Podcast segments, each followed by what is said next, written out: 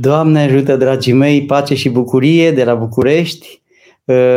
În seara aceasta vorbim despre o realitate tristă, însă intensă în zilele noastre, despre felul în care administrăm hate-ul care vine în viața noastră sau care vine spre noi. Ca buni creștini suntem chemați de Dumnezeu la permanente acte de iubire, însă primim, în urma faptului că noi generăm acte de iubire, primim uneori acte de neiubire. Și despre asta vorbim astă seară. Dar pentru ca să ne mai adunăm în, în, în live împreună, înainte de a începe cuvântul meu și de a începe dialogul cu voi, haideți să ne rugăm împreună bunului Dumnezeu. În numele Tatălui și al Fiului și al Sfântului Duh, amin. Împărate Ceresc, Mângâietorule, Duhul adevărului, care pretutindeni ești și toate le împlinești, vistierul bunătăților și dătătorule de viață, vino și te sălășluiește întru noi. Curățește-ne pe noi de toată întinăciunea și mântuiește, bunule, sufletele noastre. Să binecuvinteze Dumnezeu seara noastră, să ne ocrotească Dumnezeu cu harul și cu iubirea sa de oameni. Așadar, dragii mei, hate în limba engleză înseamnă ură. Dacă ar fi să ne amintim de cuvântul Mântuitorului nostru Iisus Hristos, care a spus așa: dacă m-au urât pe mine, și pe voi vă vor urâ. Dacă au ascultat cuvântul meu, și pe al vostru îl vor asculta. Așadar, Mântuitorul însuși prevestește faptul că ura pe care unii oameni o poartă oamenilor care încearcă să meargă pe calea credinței va fi o realitate. Creștinismul este de departe în istorie cea mai persecutată credință din întreaga lume. Milioane și milioane de oameni au fost persecutați doar pentru că au fost buni creștini. Această realitate aduce de multe ori, pe de o parte, tristețe în sufletele noastre, pe de altă parte ne amintim cu toții că Domnul nostru Iisus Hristos a fost cel mai persecutat om de pe acest pământ, om și Dumnezeu, desigur, însă faptul că El a adus lumii bine și doar bine și faptul că, iată, El a fost urât, deși El a iubit și a ajutat enorm umanitatea, ne face pe noi să ducem puțin mai ușor crucea hate-ului de care avem parte. De ce spun asta? Pentru că de multe ori ni se întâmplă să facem bine, să ajutăm oamenii, să ne așezăm în slujba binelui, să încercăm să facem bine în viața noastră și să primim, din păcate, în schimbul acestui bine, să primim răul, să primim uneori uh, cuvinte urâte uh, și să ne înfricoșăm de faptul că noi am încercat să facem bine oamenilor, iar oamenii întorc împotriva noastră răul. Haideți să vedem care este mecanismul care face să se întâmple acest lucru. Credința noastră, știm că este un set de valori. Credința noastră uh, ne cere să ne purtăm unii cu alții frumos. Credința nu poate să existe fără de iubire. Credința este de origine divină, nu este pe logică, nu este un act de logică uh, și nu este un act al minții, ci e un act de simțire care nu are nicio legătură, absolut nicio legătură cu uh, controlul minții. Așadar, credința noastră este un act de iubire. Îl iubim pe Dumnezeu și vrem să fim cu El neîncetat. Și pentru că vrem să fim cu El neîncetat, ni se întâmplă de foarte multe ori ca mulți dintre cei care uh, urmează această cale să și împărtășesc aceleași valori cu noi, să ne, să ne aducă bucurie. Trăim în, împreună momente de mare bucurie atunci când ne întâlnim cu oameni care împărtășesc aceleași valori cu noi. Cât de frumos este după o sfântă liturghie, după o sfântă slujbă, să te întâlnești cu alți oameni, frați în Hristos, care, să, care, care împărtășesc aceleași valori cu tine. Cât de frumos este să te întâlnești uh, cu frați creștini și să vorbești despre Domnul. Cât de frumoasă este atmosfera și cât de, cât de plăcut este când te întâlnești cu oameni minunați. Însă se întâmplă un fenomen. Oameni care nu urmează credința sau care nu, au, nu fac din credință o prioritate în viața lor, văd creștinii practicanți ca pe o specie ciudată. De ce spun asta? Pentru că de foarte multe ori se întâmplă ca cei care nu urmează această cale să o respingă. Și dacă tu încerci să faci binele, ei încearcă să-ți facă rău sau să te vorbească de rău sau să administreze către tine atitudini nepotrivite. M-am întrebat de multe ori și la noi în sat când eram copil, bunicul meu fiind omul lui Dumnezeu, credincios, ucenic al părintelui Cleopa Ilie de la Mănăstirea Sihăstria, venea des la Mănăstirea Sihăstria bunicul meu și în sat la noi nu era atât de iubit cât era de iubit în celelalte sate și l-am întrebat pe bunicul meu despre asta și el mi-a spus că oamenii, și aici am găsit răspunsul, de ce un creștin, deși este bun, el este persecutat? De ce se întâmplă asta? Care este rațiunea pentru care se întâmplă asta? Iată ce mi-a spus bunicul meu și ce vă spun și eu vouă în această seară. Fiecare dintre noi urmăm un set de valori personale și dacă mergem pe calea lui Dumnezeu și dacă încercăm să mergem pe calea credinței, această cale a credinței cere valori morale. Un bun creștin încearcă să nu meargă pe calea păcatului. Creștinul, dacă are un hate, dacă urăște ceva, creștinul urăște păcatul. El nu vrea să se împrietenească cu păcatul și cu patimile. De aceea, lupta cu patimile este de departe cea mai importantă luptă pe care o, războiul cel mai important pe care creștinul îl duce în viața lui. Și această luptă cu patimile este o, o luptă foarte grea, este lupta cea mai grea a vieții noastre. Însă bunul creștin știe că are acest set de valori, nu la rândul lui nu înjură, la rândul lui nu urăște, nu bea mult, nu fumează, nu are patimi trupești, se luptă cu patimile trupești și încearcă să, să le biruiască și încearcă să meargă pe calea lui Dumnezeu. Acum, omul care se luptă cu acestea și încearcă să se ridice deasupra conflictelor ăstora mărunte din, din, din viața societății și încearcă să le depășească, el se distinge de ceilalți oameni prin faptul că nu intră în bârfe, nu vorbește urât, nu jignește. Și atunci, în momentul în care un bun creștin se întâlnește cu un om care nu împărtășește aceste valori, acel om care se obișnuiește ca la două fraze să înjure, care este obișnuit să, să vorbească urât, să facă răul, să împărtășească răul, să găsească doar lucrurile rele din lumea asta, să, să găsească doar lucrurile negative din lumea asta, omul acela, în momentul în care se întâlnește cu un bun creștin, observă că bunul creștin este diferit de el. Și atunci omul acela are două variante. Prima variantă este și el să se îndrepte, să-și dorească să fie bun, sau dacă nu poate să urmeze acest, acest urcuș al credinței, atunci aruncă cu noroi. Și așa apare hate-ul sau așa apare ura sau răutatea. Creștinul este un om plin de iubire. El iubește și pe cei care nu-l iubesc. Creștinul iubește tot ce este în jurul lui. Creștinul maximizează binele din jurul lui și minimizează lucrurile neplăcute din viața lui și a celor de pe lângă el. Asta face creștinul, asta este activitatea lui principală. El găsește ceva bun și în răul existențial din prejur. El găsește ceva bun în tot. Pentru asta am un exemplu concret, iubiții mei. Un exemplu care pe mine m-a mișcat foarte mult. Am întâlnit zilele trecute un călugăr din Muntele Atos care a venit în România să se vindece de un cancer. Nu dau nume, doar vreau să vă spun asta ca să pun la sufletul vostru această uh, întâmplare, nu întâmplare, această realitate pe care am, am, am trăit-o în viața mea zilele trecute și care pe mine m-a mișcat foarte mult și cred că și pe voi cei care veți asculta despre ce am povestit eu la întâlnirea mea cu acest părinte.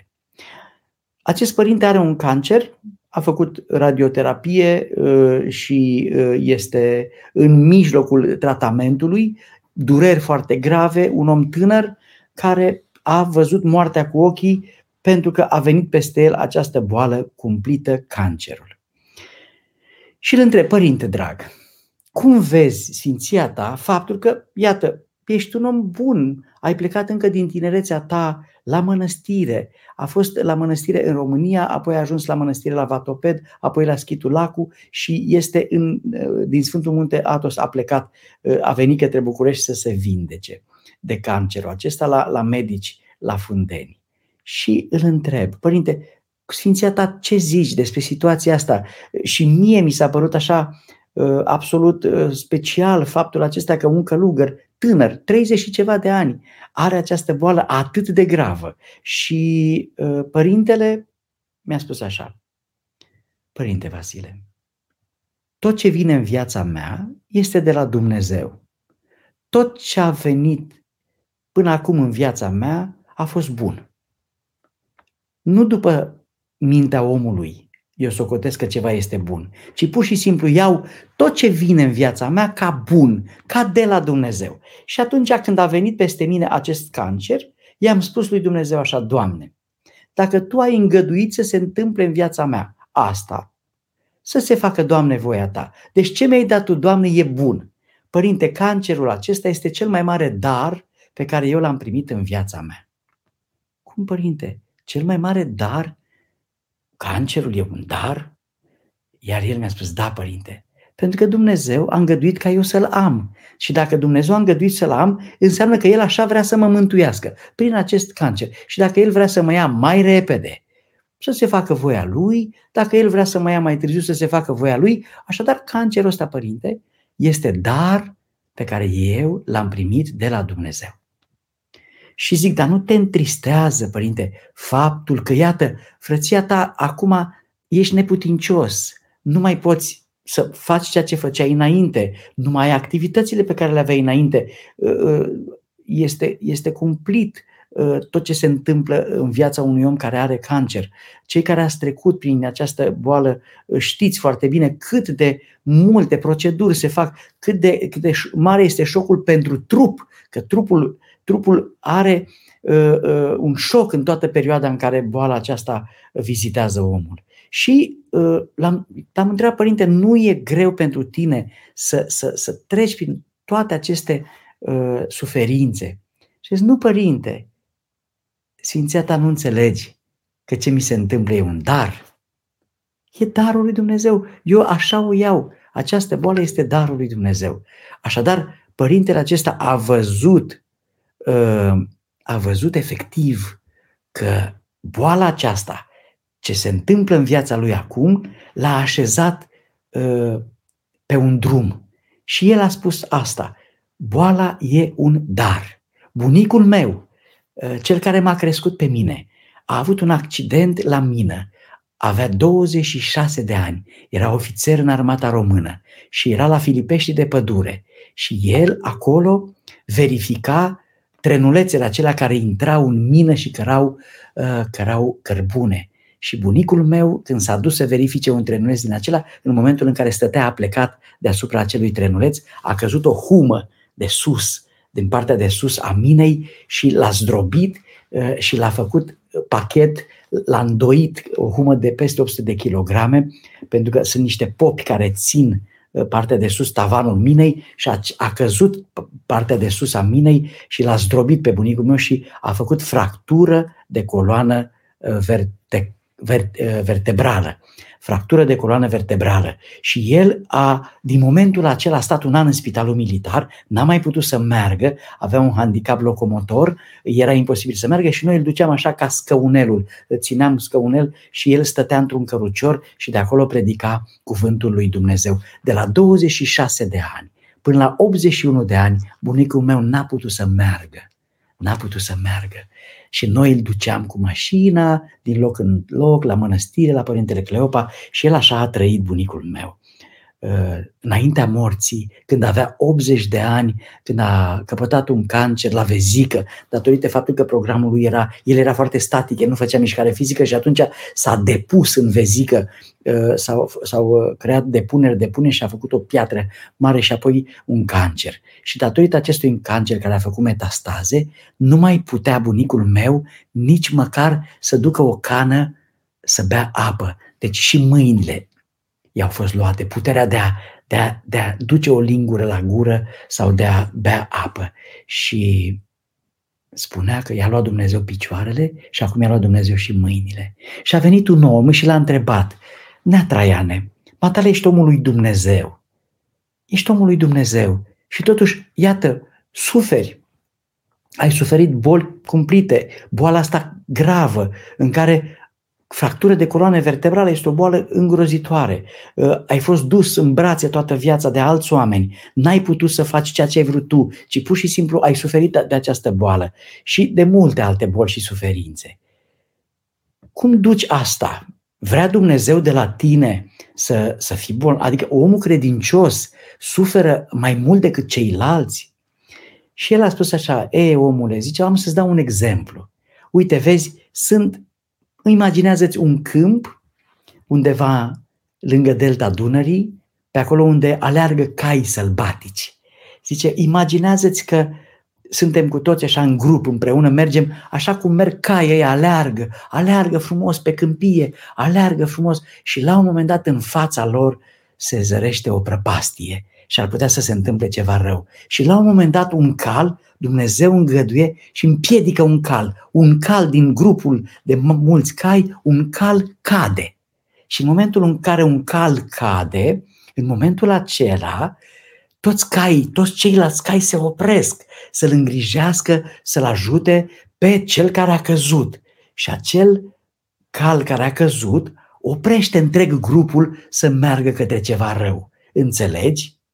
Eu sunt în boală ca un cal care eram sănătos și acum m-am oprit. Traseul meu s-a oprit și am întâlnit, dragii mei, exemple și întâlnesc exemple multe de oameni care atunci când sunt bolnavi, viața lor se schimbă și nu numai că se schimbă viața lor, se schimbă și viața tuturor celor ce sunt în prejurul lor, adică a familiei întregi. Și bunicul meu, prin boala lui, a vindecat mulți oameni, mângâindu-le sufletele prin cuvântul lui. Din boală și-a schimbat viața. Părintele din Muntele Atos, prin acest cancer pe care îl are la treizeci și ceva de ani, acceptând această situație ca dar de la Dumnezeu, pentru că spunea acel călugăr: dacă Dumnezeu a găduit ca eu să am acest cancer, îl duc așa. A primit acest uh, eveniment aparent neplăcut, l-a primit ca pe dar.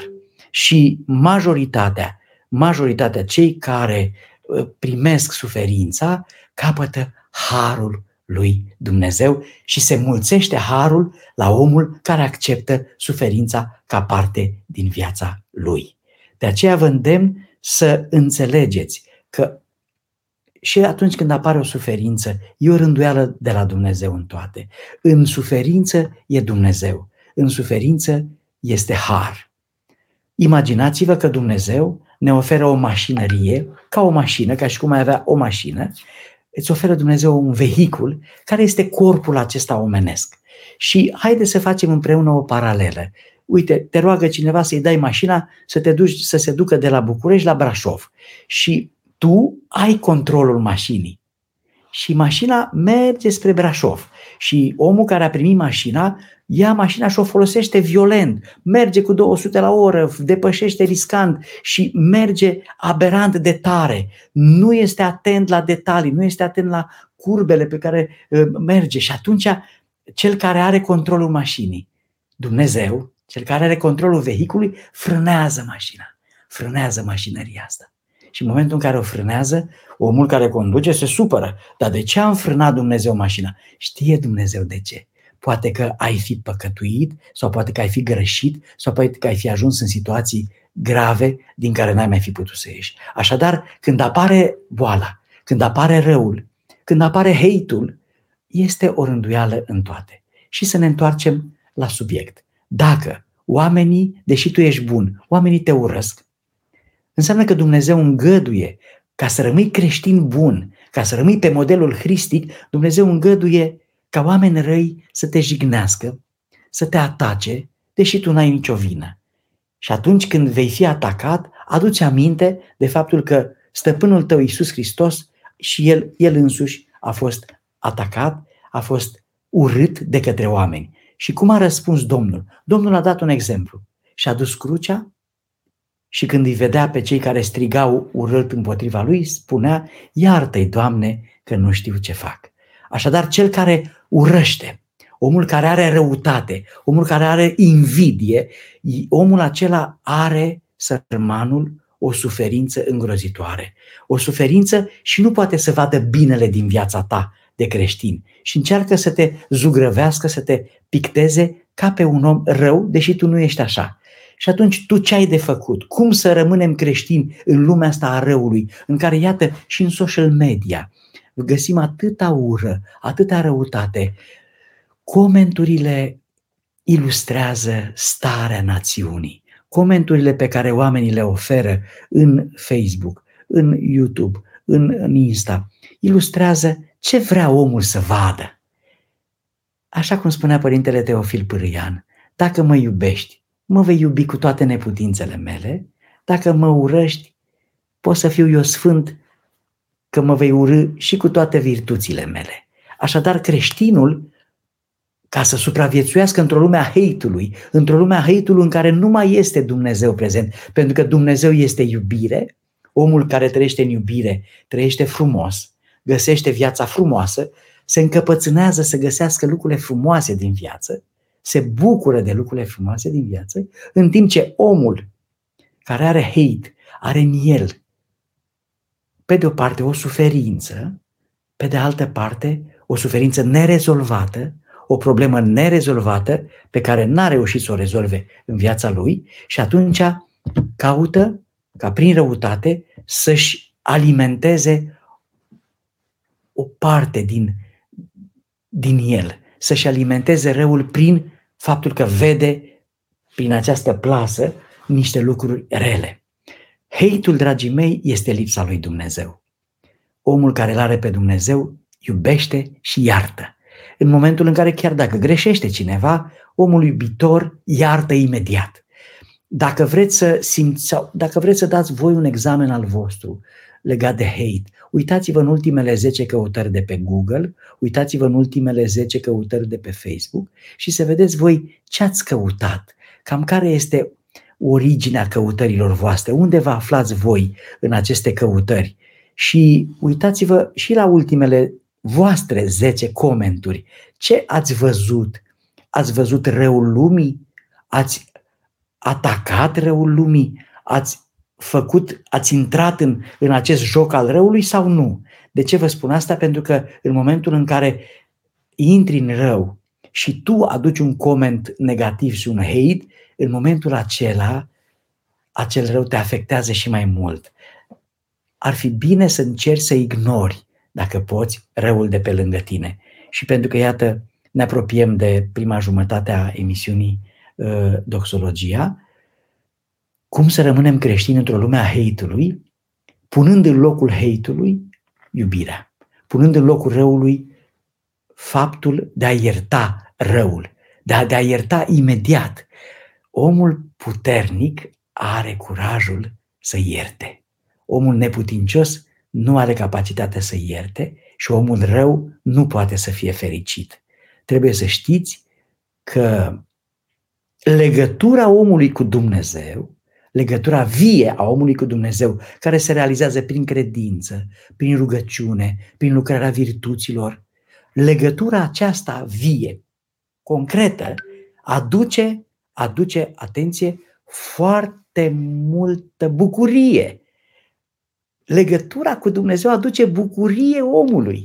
Omul se bucură de Domnul. În liturghie te bucuri că Domnul a venit pe masa Sfântului Altar. Când te împărtășești, te bucuri de Domnul. Când te rogi, te bucuri de Domnul. Și atunci, omul credincios trăiește în bucurie.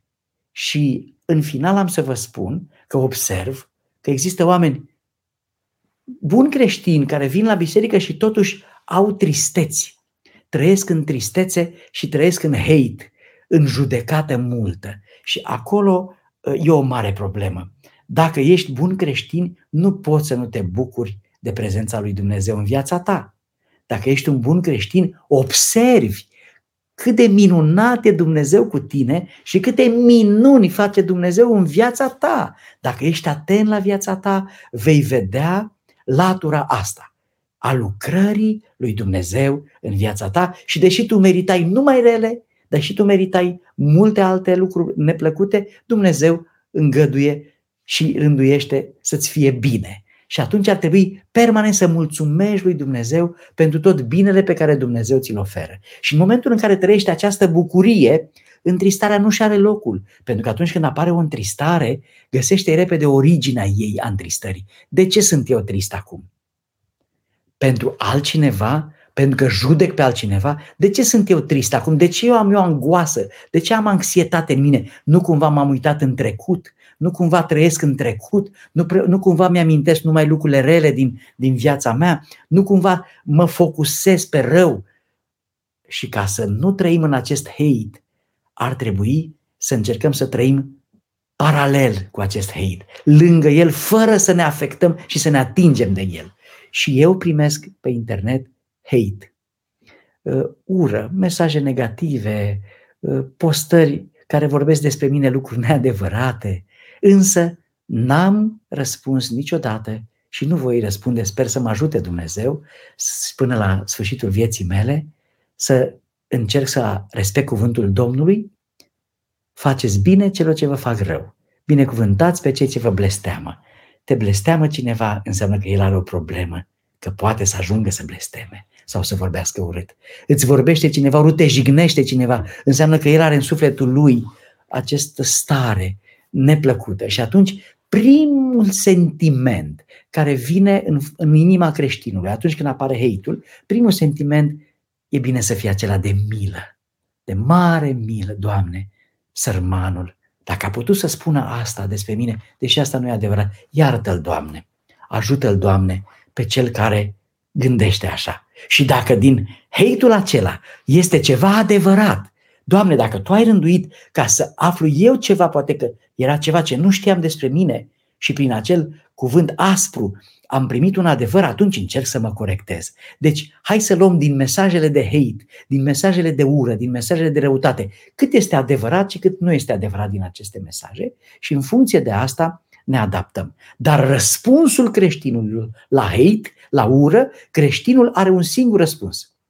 iartă, are milă și iubește. Și nu intră în jocul șantajului emoțional propus de ură. Astăzi sunt televiziuni care cu asta se hrănesc. Aruncă noroi pe piață, aruncă răul și atunci vin zece deștepți și încearcă să-l rezolve. Vă spun că cei care se hrănesc în talk show-uri de aceste lucruri vor căpăta o stare negativă. Nu aleg să mă uit la așa ceva și vă îndemn și pe voi, nu alegeți să vă uitați la așa ceva. E mizerie. Nu alegeți să trăiți într-o lume unde e mizerie. Alegeți puritatea lui Dumnezeu, alegeți puritatea rugăciunii. Mai bine stai cu cei dragi ai tăi de vorbă, mai bine te rogi, mai bine asculți o muzică, mai bine te bucuri decât să trăiești ascultând pe televizor emisiuni cu hate mult și vei descoperi după două, trei ore că tu ai o stare generală proastă pentru că ai stat răstignit acolo în fața televizorului și nu te-ai ales cu nimic decât cu răutate, cu panică, cu frică, pentru că ți-a fost inoculată asta de ecranul televizorului. Pe internet, pe YouTube, poți să alegi tu ce urmărești. De aceea te îndemn, uite-te în ultimele zece căutări de pe YouTube sau de pe internet și vezi cam ce cauți tu, care e universul tău. Și caută, prin tot ceea ce faci, caută-L pe Dumnezeu și vei găsi bucurie, vei găsi pace, vei găsi încurajare și vei căpăta speranța faptului că Dumnezeu, deși noi trăim într-o lume rea, te va scoate din lumea aceasta rea și te va pune într-o realitate diferită. Realitatea bisericii. Realitatea bisericii este o realitate a iubirii, este o realitate a împăcării și a speranței. Când mergi în biserică, ai văzut, în biserică vorbește altfel, mai liniștit, te rogi, te bucuri, crezi, simți și aceste lucruri te fac să fii diferit. Și dacă vei fi diferit și vei ajunge în lumea ta, la serviciu, între vecini, și vecinii te vor, te vor identifica ca pe un om rău, deși tu ai făcut lucruri bune, să-ți fie milă de ei și să te rogi pentru ei. Că așa a spus Domnul: dacă m-au urât pe mine, și pe voi vă vor urâ, Dacă, dacă pe mine m-au urât și pe voi vă vor urâ. Haideți să începem să răspundem la întrebări. Adrian, cum să merg înainte cu rugăciunea dacă mi se împrăștie mintea foarte des, aproape la fiecare rugăciune? Împrăștierea minții, dragul meu, e dată de faptul că nu ai un autocontrol, nu reușești să controlezi bine gândurile tale. Gândurile tale se împrăștie pentru că tu le lași să facă asta. Părinții sfinți spun că înainte de a începe rugăciunea, este bine să te liniștești puțin. Adică să stai așa puțin înainte de a începe rugăciunea, să-ți se așeze gândurile, să nu te mai gândești la nimic și să te așezi un pic în pace. Și dacă, că, căci dacă atunci când te așezi la rugăciune, tu te gândești la toate celelalte lucruri din, din oraș, din piață, atunci viața ta, adică rugăciunea ta, nu va fi bine primită de Dumnezeu, tocmai pentru faptul acesta, că n-ai avut mintea așezată. Controlul acesta vine din puterea ta de a opri gândurile și de a nu rămâne în ele. Lasă-mă în pace gândurile, pleacă de aici. Paza minții, dragul meu, Adrian, paza minții este un exercițiu de autocontrol, este un exercițiu pe care e bine să-l faci de fiecare dată când te rogi, când simți că te-ai dus în altă parte cu gândul, imediat alungă gândul rău și întoarce-te de la, întoarce rugăciunea și vei simți bucurie în inima. Roxana, Doamne ajută să rud mâna, părinte, ce ar trebui să fac dacă printre colegi sunt oameni care nu prea vorbesc despre Dumnezeu, să mă mut din clasă? Ei, dragă Roxana, să știi că nu e obligatoriu să se vorbească despre Dumnezeu în clasă. Dacă în clasă alta, alta este starea, tu rămâi în rugăciunea inimii, adică dacă se vorbesc alte subiecte, tu poate că nu vrei să intri în acele subiecte, tu în mintea ta poți să spui: Iisuse, Fiul lui Dumnezeu, miluiește-mă! Iisuse, Fiul lui Dumnezeu, miluiește-mă! Sau, Doamne Iisuse Hristoase, Fiul lui Dumnezeu, miluiește-mă! Doamne, ocrotește-mă! Preasfântă Născătoare de Dumnezeu, miluiește-mă! Bucură-te de ceea ce ești plină de har! Ce în mintea ta, Roxana, nu poate să știe nimeni. Îmi aduc aminte când eram la liceu, aveam o carte de rugăciuni primită de bunica mea, care l-a cunoscut pe părintele Ioanichie Priială. Ioanichie Priială a fost ucenicul Sfântului Ioan Iacob Hozevitul și în anii optzeci, Părintele Ioanichie, îndemnat desigur de Părintele Ioan Iacob Hozevitul, Sfântul Ioan Iacob Hozevitul, îmi aduc aminte că Părintele Ioanichie dădea oamenilor care veneau la Hozeva cărți, în limba română, cărți de rugăciuni. Și a primit bunica mea o carte mică, așa cam cât palma, mai mică decât palma, o carte mică de rugăciuni și... E foarte interesant faptul acesta că bunica, atunci când s-a întors de la Ierusalim, mi-a dat această carte mică și mi-a zis: Vasile, uite, te rog, ia cartea asta. Eram la liceu, în optzeci și patru, cred că era optzeci și patru, da. Și mi-a zis: uite, ia cartea asta și bag-o la tine în buzunar, acolo la sacoul tău, la haina ta de școală și când poți așa să te, să te rogi. Și fugeam în, în vacanță, în... recreația mare, era pauză de la zece fără zece la zece și zece și mă băgam în spatele unei scări, mă ascundeam sub o scară și acolo făceam rugăciunea. Și nu se vorbea despre Dumnezeu în clasa mea, dar nu, nu-mi păsa chestia asta, pentru că pur și simplu eu îmi cream a, a, a, zona mea de rugăciune. Mă ascundeam și mă rugam în pauza mare și îmi terminam acatistul Bunei Vestiri, făceam zilnic acatistul Bunei Vestiri în pauza mare, sub scară, ascuns acolo sub scară.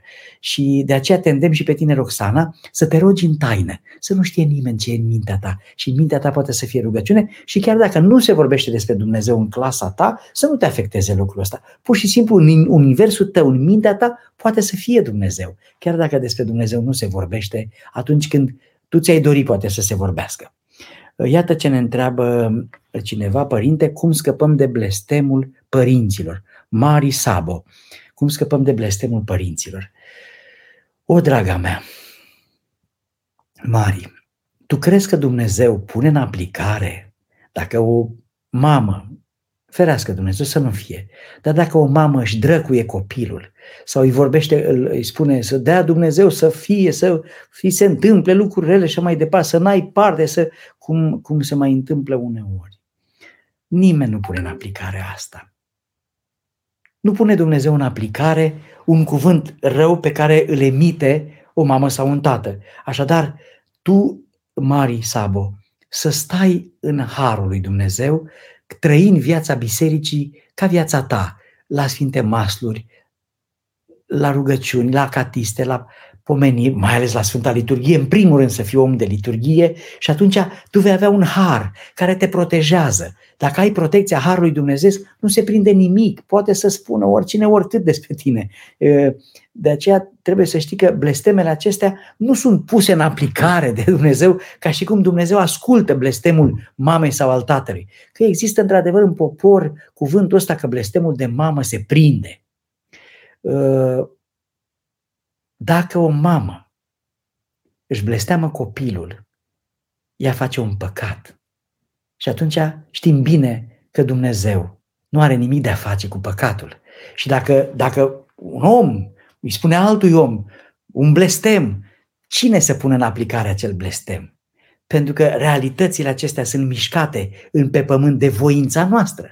Deci dacă ție ți se întâmplă ceva rău în viața ta, mari, ți se întâmplă prin voința ta, prin alegerile tale proaste sau prin alegerile tale nefericite, ca să zic așa. Nu ți se întâmplă asta pentru că mama ta te-a blestemat. Adică nu trebuie să dăm vina când facem alegeri proaste pe faptul că ne-a blestemat cineva. Ci ca să fim totuși liniștiți în legătură cu asta, spunem duhovnicului: uite părinte, mama mă... mi-a spus un cuvânt rău sau mă blesteamă sau m-a blestemat sau mi-a vorbit urât, și atunci duhovnicul te va îndemna să te rogi, să te rogi pentru uh, mama ta și vei, uh, vei face lucrul ăsta cu toată, cu toată inima ta. Așadar, uh, ignoră cuvintele urâte emise de mama ta, pur și simplu ignoră-le și treci peste asta, pentru că Dumnezeu lucrează și va lucra în inima ta prin pacea ta. Dacă mama ta te-a blestemat și tu te rogi pentru mama ta, abia atunci faci o faptă bună. Și roagă-L pe Dumnezeu: Doamne, iartă-o pe mama mea pentru faptul că a folosit aceste cuvinte atât de urâte. Mai departe, Florin, contra: Doamne ajută, mă numesc Mihaela și când, a, Florin este cel de pe care a fost dat mesajul. Și când cineva îmi face rău, mă străduiesc să nu îmi stea gândul la el. Cum să fac? De iubit nu pot, dar efectiv să-mi șterg gândul, mă străduiesc și nu reușesc. Da, e interesant că atunci când cineva îți face rău sau îți vorbește urât, ființa ta se, se cutremură și cumva răul te atrage ca o capcană a răului. Rău, răul, răul te atrage ca o, ca o cursă și cazi în ea, în cursa aceasta, când răul acela emis de cineva despre tine îți populează mintea. E foarte interesant lucrul acesta, că dacă cineva, de exemplu, tu te duci la serviciu, da, și tu faci o treabă bună și cineva spune: nu ești bună de nimic, n-ai făcut nimic bun, nu ești în stare de nimic, ai făcut un lucru rău sau prost. Și atunci, tu știind că ai făcut un lucru bun, te simți nedreptățit și ți se pare firesc. Dacă ești la serviciu și poate să afecteze această atitudine, să afecteze performanța ta de la serviciu, ai datoria să te aperi. Să te duci să spui șefului tău: dom'le, nu e în regulă să, să fiu uh, persecutat sau persecutată de un anumit coleg, pentru că asta mi-afectează performanța la serviciu. Deci ai dreptul să te aperi. În afara serviciului, când ți se spune ceva despre tine personal, în plan personal, atunci poți să treci peste asta. Dar dacă ți este afectat, sigur, să zicem, salariul tău sau serviciul tău sau, de exemplu, am oameni care uh, fac lucrări la serviciu și vin alții în mod perfid, iau lucrările lor și le prezintă ei ca ale lor. Acest lucru nu este corect și atunci ai dreptul să te aperi, pentru că pentru aceasta ești plătit să lucrezi și să-ți prezinți munca ta. Deci pentru asta apără-te. Dar întotdeauna să-ți fie milă de cel care își permite obrăznicia să facă răul acesta și în același timp e adevărat că nu poți întotdeauna să-l iubești pe cel care te urăște sau îți face rău sau te nedreptățește. Aici vă amintesc de, de Sfântul Antonie, care a primit niște oameni care așteptau cuvânt de folos și Sfântul i-a întrebat: puteți să iubiți pe cei ce vă urăsc? Și au zis: nu putem, nu putem, nu putem. Bine, zice, atunci puteți măcar uh, să nu-i, să nu-i persecutați, să nu-i batjocoriți sau să, să nu intrați cu ei în conflict. Nu, nu putem nici asta. Uh, puteți așa să, să încercați să vă fie indiferenți Nu putem nici asta.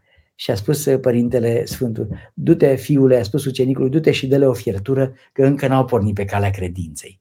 Așadar, ne cere totuși Dumnezeu mai mult, ne cere Dumnezeu mai mult, ne cere Dumnezeu să, să ne pese de, de, de faptul acesta, de, de răul care ni se întâmplă și să ne rugăm pentru cei care emit aceste lucruri neplăcute în viața noastră.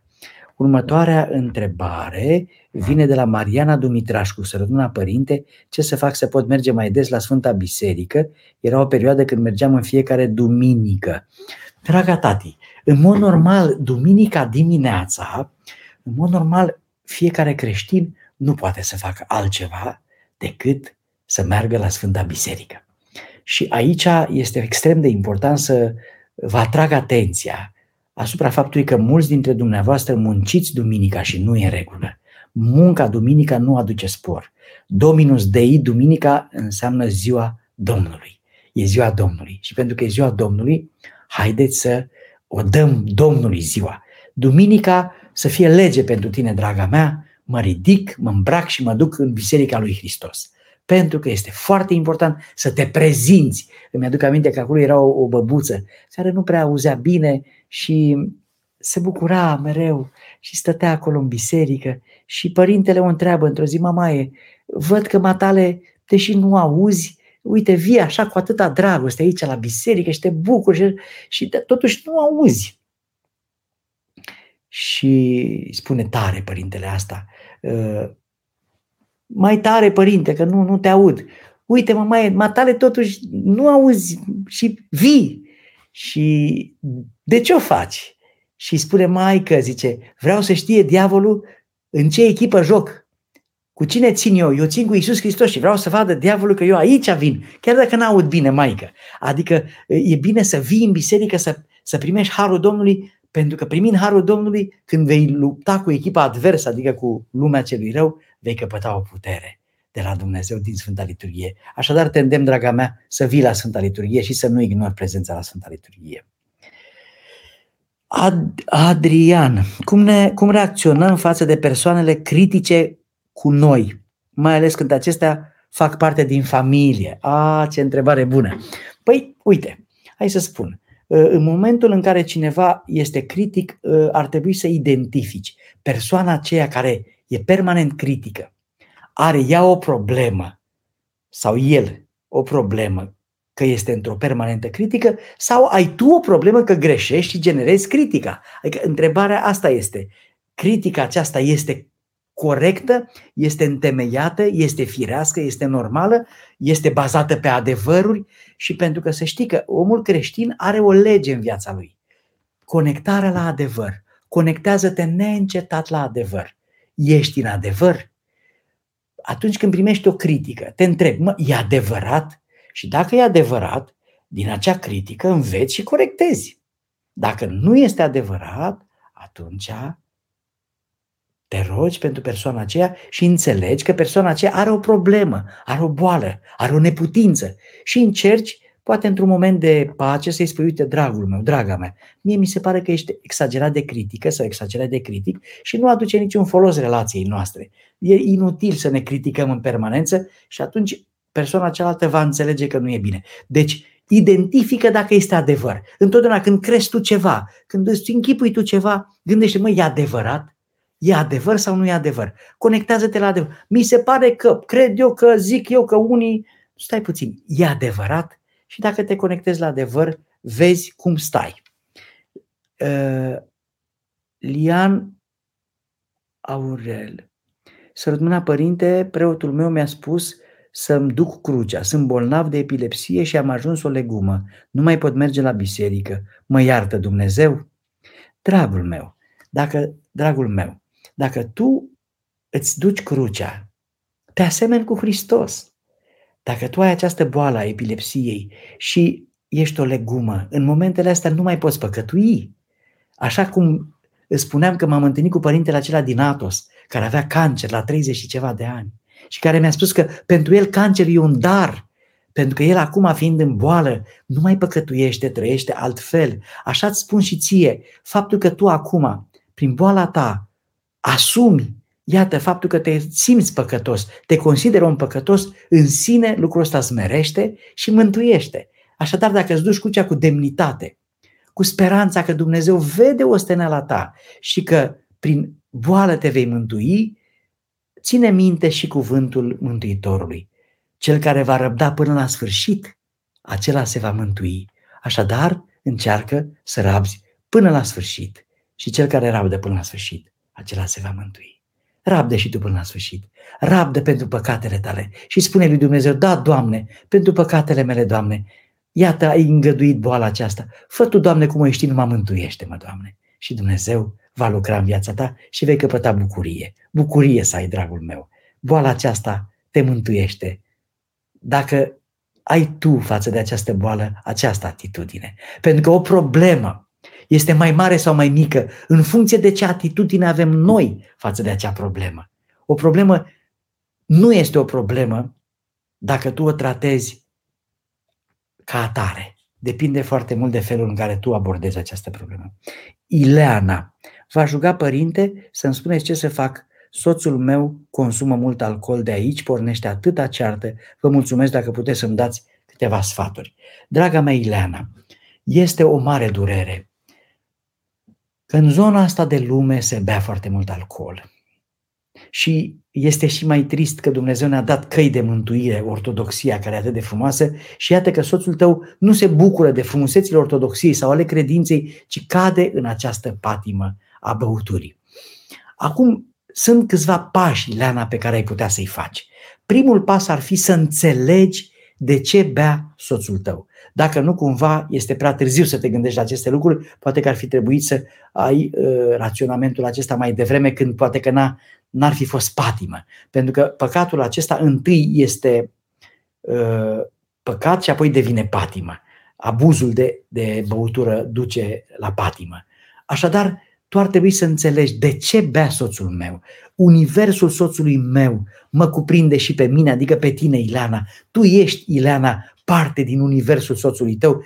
Ești tu centrul universului soțului tău. Dacă cumva poate l-ai, l-ai repezit, poate l-ai certat, poate i-ai vorbit urât și atunci el a, a fugit de tine, s-a dus undeva într-o stare de apărare și iată-l că a recurs la această grea patimă, băutura. Poate că au fost niște presiuni foarte mari la serviciu sau în viața lui care l-au trimis către asta, sau poate că fix este o moștenire. Cunosc o doamnă în vârstă care bea foarte mult și băiatul ei bea la fel de mult și e, i-a fost e, o transmitere genetică a acestei porniri spre, spre păcatul acesta. Sau poate că este o neputință sau o slăbiciune. Întâi trebuie să identifici cauza.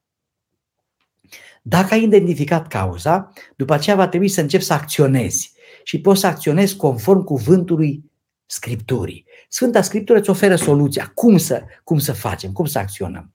Zice așa: deci va greși ție aproapele, adică dacă, iată, soțul tău, Ileana, ți-a greșit și iar are patima asta, ceartă-l între tine și el singur. Spune că nu e în regulă. Și sunt sigur că ai spus de multe ori că nu e în regulă și el a trecut peste asta, adică n-a băgat în seamă ce ai spus tu. Zice acolo: și dacă nu te ascultă, mai ia cu tine doi sau trei martori. Aici ar trebui să apelezi la o autoritate. Ce este pentru el o autoritate? Poate mama lui, poate niște nași, poate niște oameni serioși în care el are încredere, poate un medic, poate medicul de familie, preotul satului, parohul sau duhovnicul, poate să mergi la o mănăstire, să... să-i spună cineva că nu-i în regulă. Adică prin mărturia unui om în care el are încredere să, să trezească cineva conștiința lui. Poate că face asta dintr-o neputință sau poate că conștiința lui e amorțită. El nu identifică asta ca fiind un păcat. El crede că e bine ceea ce face. Mulți au conștiințele adormite. De aceea ia-ți cu tine, ia-ți cu tine o autoritate, cineva care ar putea să-l trezească puțin. Dacă totuși, iată, nu ascultă nici așa, tu apelezi la nașii voștri, apelezi la părinții lui, la oameni față de care el are un respect și spui: uite, nu e în regulă, dragii mei, uite, vreau să vă spun că so- soțul bea. Și atunci eu cred că se va putea sfii dacă găsești pe cineva față de care el să aibă o sfială.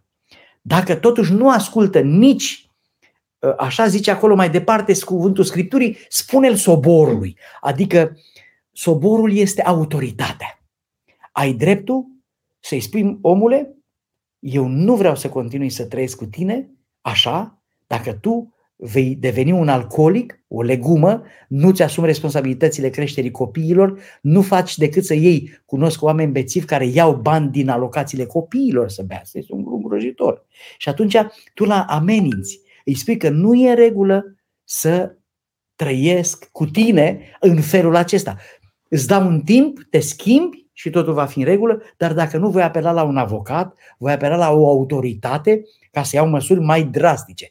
Sperie el puțin, Ileana. S-ar putea ca el să răspundă la acest stimul, sperietura, să-l, să-l șochezi cu ceva, să pleci de acasă pur și simplu și să-i spui, uite, eu vreau să plec de acasă, pur și simplu nu mai vreau să continui viața cu tine. Un timp pleci de acasă ca să-l sperii puțin, să vadă cum e viața fără ca cineva să-i gătească, fără ca cineva să spele, fără ca cineva să facă de mâncare. Adică arată-i că realitatea în care el trăiește, beția, nu-i aduce lui nimic bun, ci îi aduce însingurare. Însingurare.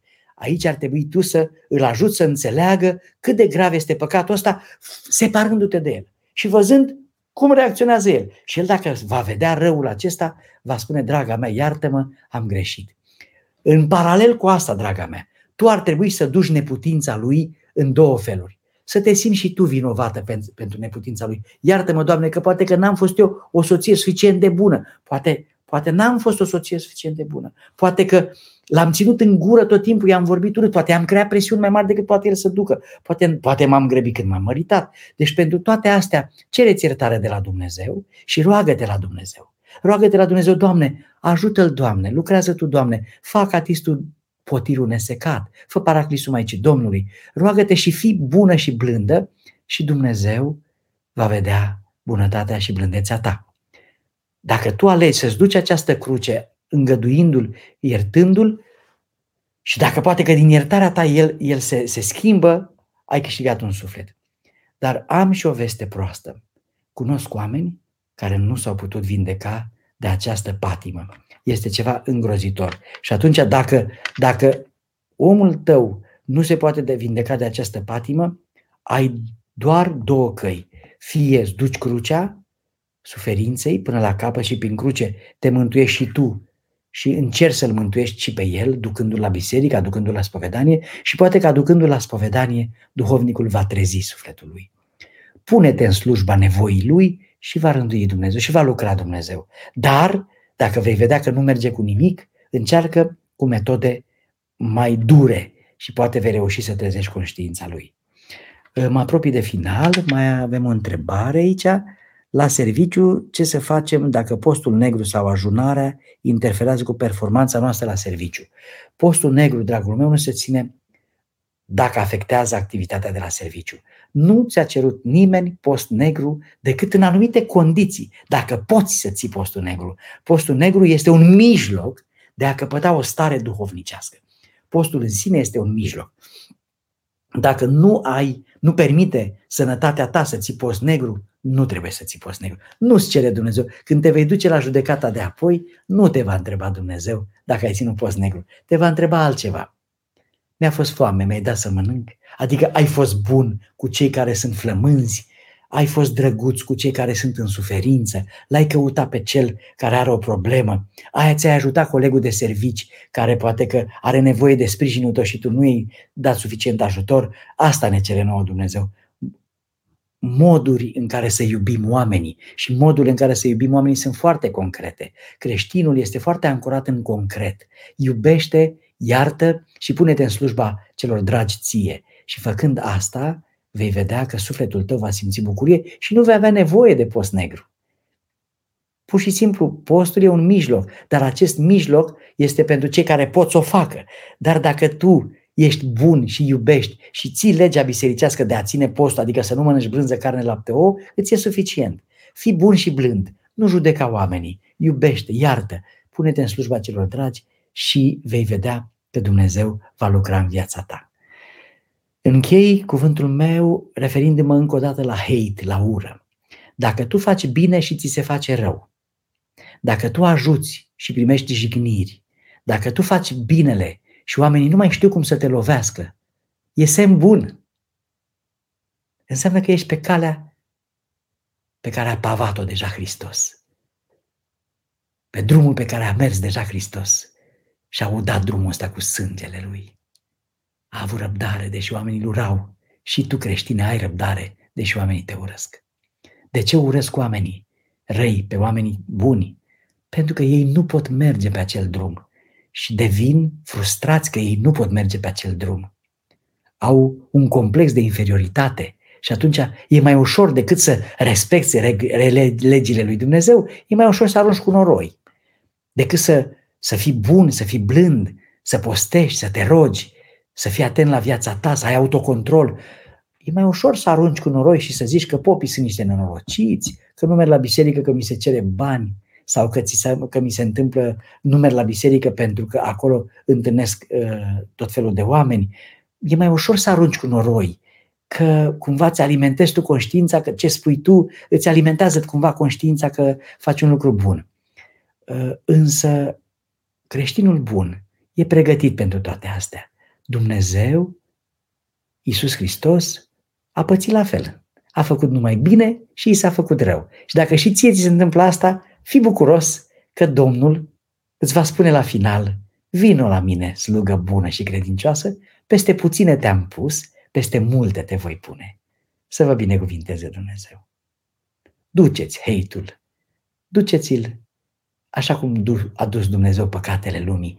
Iisus a topit în iubirea Lui toate păcatele și le-a pus în inima Lui bună și a zis: iartă-i, Doamne, pe, pe ei că nu știu ce fac. Așa topește și tu heitul în inima ta bună și îl vei ignora și vei trece pe lângă el și vei putea să trăiești fără să bagi în seama heitul, nu te afecta, mai ales dacă știi că nu e adevărat. Du-te la duhovnic și spune, conectează-te cu adevărul și dacă din cel care te urăște, cel care te urăște îți spune ceva și e adevărat, ia aminte că poate Dumnezeu vorbește prin acela. Vezi unde este adevărul și dacă este adevăr undeva, aplică. Dar dacă nu este adevăr, treci peste, roagă-te pentru cel care are această neputință. Să vă binecuvinteze Dumnezeu pe toți, pe toți cei care urmăriți Doxologia, să vă ocrotească Dumnezeu cu har și cei care alegeți să vedeți zilnic materiale Doxologia, sunt convins că sunteți mai înțelepți, mai serioși cu viața voastră, pentru că în fiecare zi Doxologia, prin aceste sute și sute de posturi, de postări, de, de postări, de, de cuvinte de folos, de filme, de filmulețe, de cântece, încearcă acești oameni minunați de la Doxologia să înmoaie inimile voastre, să vă așeze pe cale, să vă facă să fiți mai buni și sunt convins că înțelegând aceste taine ale vieții, veți merge pe calea mântuirii mai ușor și prin aceste mijloace atât de moderne, dar iată care se pun prin oamenii minunați care le slujesc, se pun în slujba mântuirii poporului creștin. Creștinilor, dacă ați fost persecutați și sunteți persecutați, și mai marele vostru a fost persecutat. Nu uitați asta niciodată. Doamne ajută!